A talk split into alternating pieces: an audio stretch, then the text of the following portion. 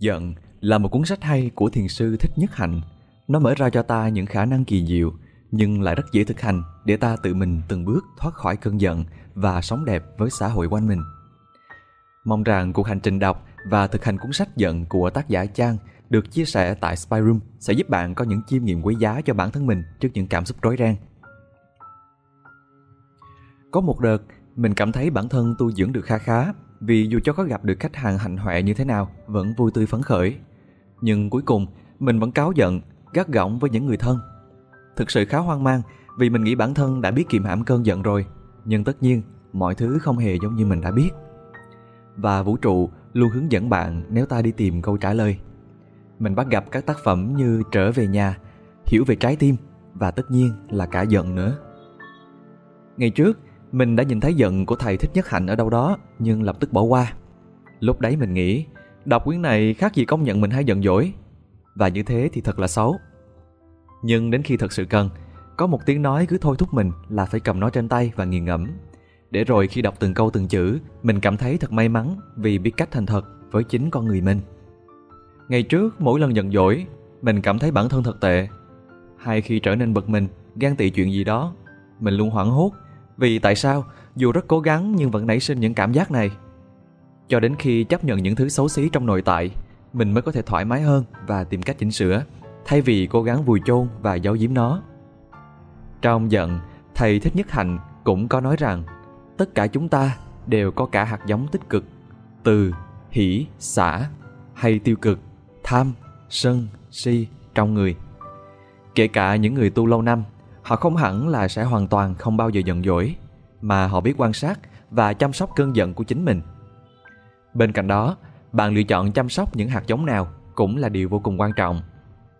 Từ việc hiểu đúng mới đưa đến được hành động đúng. Nhưng chuyện đôi khi chúng ta quá thần thánh những cảm xúc của chính mình. Để tạo ra một con người, cảm xúc chỉ là một trong rất nhiều yếu tố.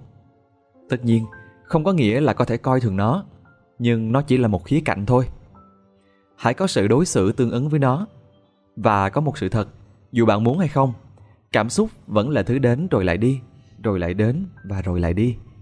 Bạn không thể buộc niềm vui lại và xua đuổi nỗi buồn đi. Tiếp đến là khi cảm xúc tức giận ập đến, chúng không phải do người khác tạo ra, mà do chính bạn. Cũng chính bạn làm mình đau khổ.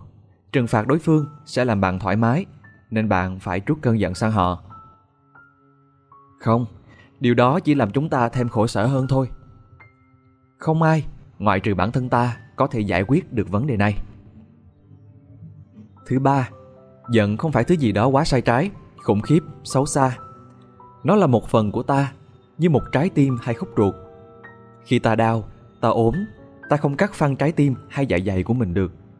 Bạn cần chăm sóc nó. Giận cũng vậy, hãy đối diện, đừng trốn tránh, cũng đừng dùng hết sức bình sinh ấn đầu ấn cổ ghìm nó xuống và xem như chẳng có gì. Một ngày nào đó, nó sẽ trỗi dậy thôi. Cách tốt hơn, đó là chấp nhận, tôn trọng, vuốt ve và để nó thanh thản rời đi.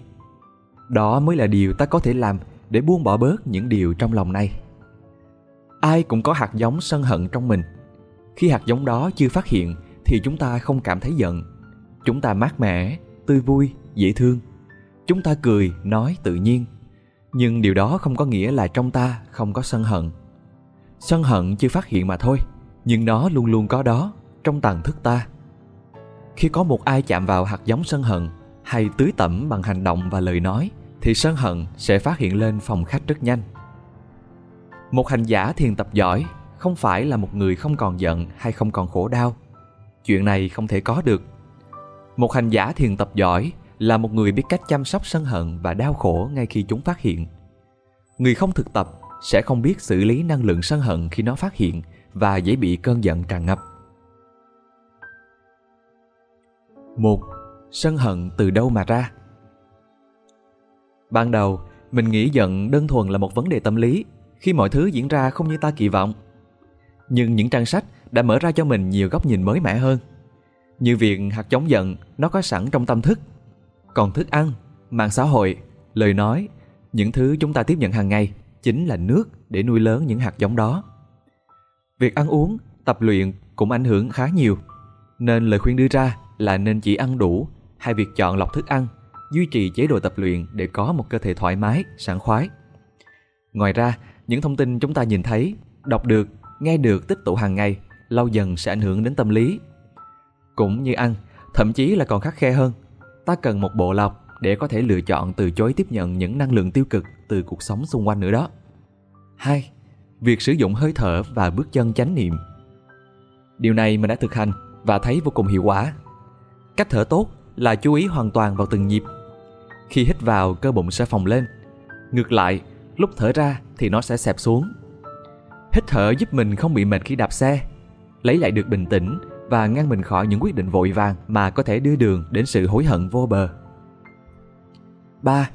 Truyền thông trong gia đình Cuốn sách đề cập đến nhiều chủ đề, nhưng một trong những khía cạnh mình thích nhất cũng là mấu chốt của việc xóa tan đi đau khổ cho cả bản thân và những người xung quanh, đó chính là ái ngữ và lắng nghe.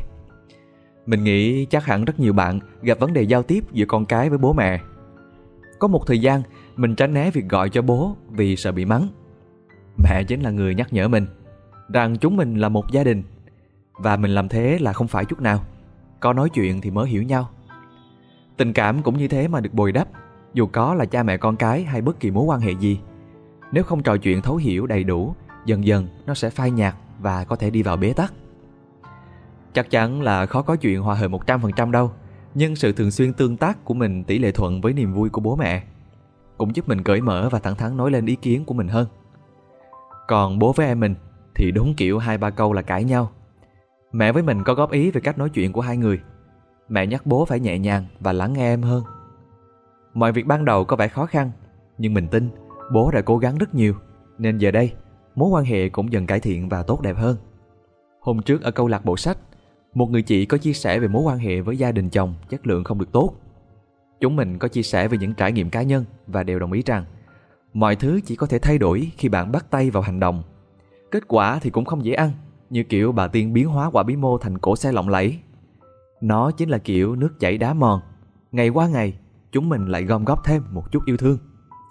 Đừng ngại nói lời yêu thương chân thành, cũng đừng ngại nói cho những người thân cảm xúc chân thật nhất của bạn. Điều đó chỉ có thể bắt nguồn từ sự biết ơn, trân trọng những điều chúng ta đang có. Mình tin, lời từ trái tim sẽ luôn lay động đến trái tim. Thực sự mình gấp cuốn sách lại, nhưng như bước sang một chân trời mới. Hôm qua sếp có khen rằng, năm nay dù có khó khăn, nhưng chúng mình đều tiến bộ rất nhiều. Chất lượng cuộc sống tinh thần thực sự là rất rất tốt. Thật là một điều đáng mừng vì đã gặp được những người bạn tốt, đọc được những cuốn sách hay. Mình cầm cuốn sách lên vì mong muốn bản thân hạnh phúc. Rồi khi đặt nó xuống, mình nhận ra thêm một điều. Cảm giác mong những người xung quanh mình hạnh phúc cũng thật tuyệt vời. Còn bạn, nếu đọc đến những dòng này, thật tốt khi bạn đã đọc và đã chiêm nghiệm những điều mình viết.